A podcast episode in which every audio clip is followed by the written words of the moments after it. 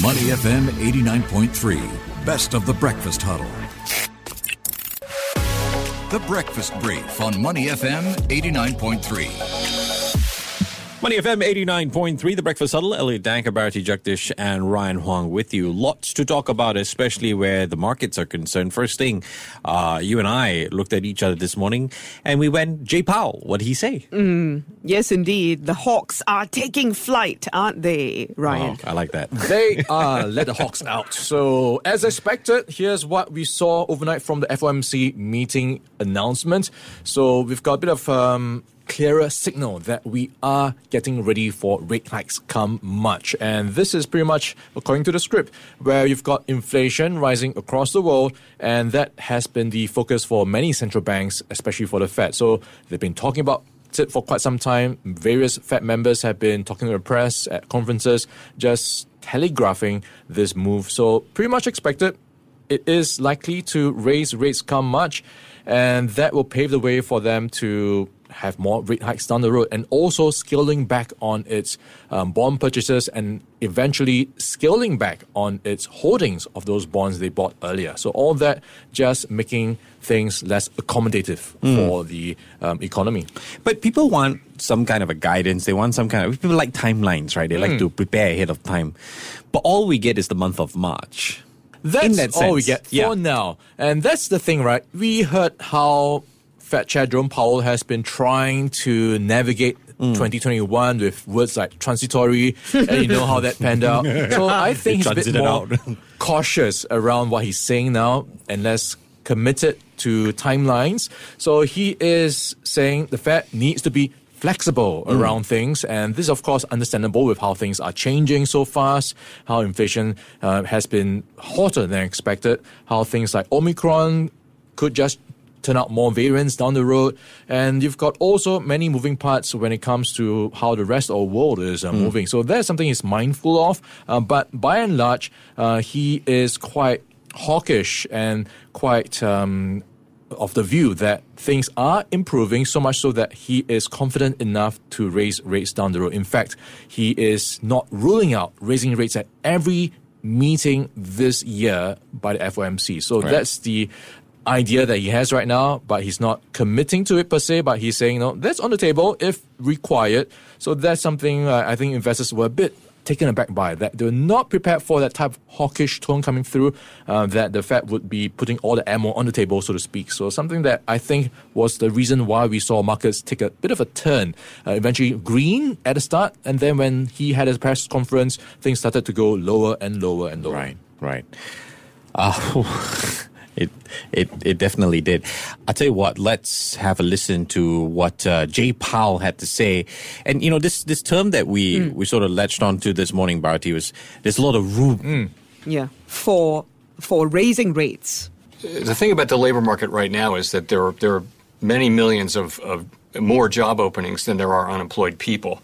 So you ask whether we can whether we can uh, uh, raise rates and and move to less accommodative and even tight financial conditions without hurting the labor market. I think there's quite a bit of room to raise interest rates without threatening the labor market. This is, by so many measures, a historically tight labor market. Uh, Fed Chair Jerome Powell there speaking about uh, room to raise rates. Yeah, the idea here is when you're raising rates, you are making the policy less accommodative, right. people will have to face higher borrowing costs. So there's this balance here, right? You have to fight inflation, but at the same time, make sure the economy is able to come back. And that is, you know, with the support of various policies. So he's got this balancing act and he says, no, if you look at the market right now, labor market is doing well. Mm. The job openings mm. are really out there. And at the same time, companies are saying they can't find enough workers. So that is giving him enough comfort to be able to raise rates. And if you look at wages, that's been going up at its highest pace in decades. If there are other forces at work, he's expecting improvements in factors like supply chain issues that will eventually be resolved. Um, that's been weighing, of course, on things like inflation and prices. And if you look at how fiscal policy is going to be less supportive of growth going okay. forward. That is also something that will mean you know, things to run less hot on the inflation front eventually. So if you look at market reactions around what he's said overnight, 10 year treasury yields climbed above 1.8%. So yields um, being so, or bonds being sold off and yields going up. So that's really shaking up markets to just turn away from the likes of growth names and just reassessing where they want to be in the equity market.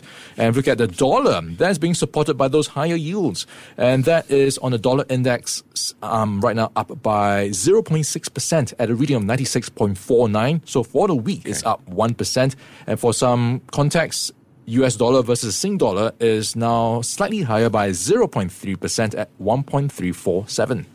Well, away from the Fed, there's lots more to watch out for today, right, Ryan? I mean, we're talking in Singapore, SPAC fever. Oh, yeah. Novo Tellus Alpha Yeah. is That's being launched. Number three for SPACs in Singapore. So, looking at what we have, the latest announcement from them is they are 7.6 times subscribed. Hmm. So, this is the SPAC that's been backed by the likes of Effin Huang Asset Management and Temasek owned Venezio Investments. And you have this SPAC eyeing things like technology and industrial sector targets in the Indo Pacific region. And they are saying this sector is going to benefit from current macro trends of technology development and demands for things like cloud computing infrastructure and how this is also going to be benefiting from supply and manufacturing growth. All right, we got time for one more. Apple uh, set to be in the spotlight as far as earnings season is concerned. Have they benefited from uh, the uh, COVID going into post-COVID world? Yeah, many tech names have been benefiting, and this because people are staying at home using more tech, more devices, and Apple right at the center of it, and that has seen some of their sales and profit numbers going up. But of course, supply chain issues have really put a lid on how much they can grow. So that's to be one to watch. Um, how much they can grow. iPhone's expected to slow down in terms of sales, but slow, still a record. Uh, Apple expected to report a record number for its revenue um, for its first quarter. So watch out for the detail details later tonight. Yeah, yeah. But I like this one that you put. there. there are Apple fans and there are Apple fans. Apparently, some crazed fans are in the mix as well. you thought Hello Kitty ones were the worst. I guess this is good news for Tim Cook. Really? In some weird um, outcome. So he's finally managed to get a restraining order against a super fan. So this is someone who's been stalking him, harassing him for more than a year. So it's a 45 year old woman. She has been repeatedly contacting Mr. Cook and even twice appearing at his home. what? That is how big a fan. What is she asking for? I know that she's been sending him pictures of guns and ammunition. that sounds really scary, okay? I mean, she's threatening his life or what? All right, so I'm not sure why, but she has been sending plenty of messages. In fact, applying to be his roommate, and she wants to move in with him. And he has, uh, well, she has created multiple fake organizations under his name. So really taken by Mr. Cook. Uh, Bharati also got one super fan. We just don't talk about it much. To listen to more great interviews, download our podcasts at moneyfm893.sg or download our audio app. That's A W E D I O. Available on Google Play or the App Store.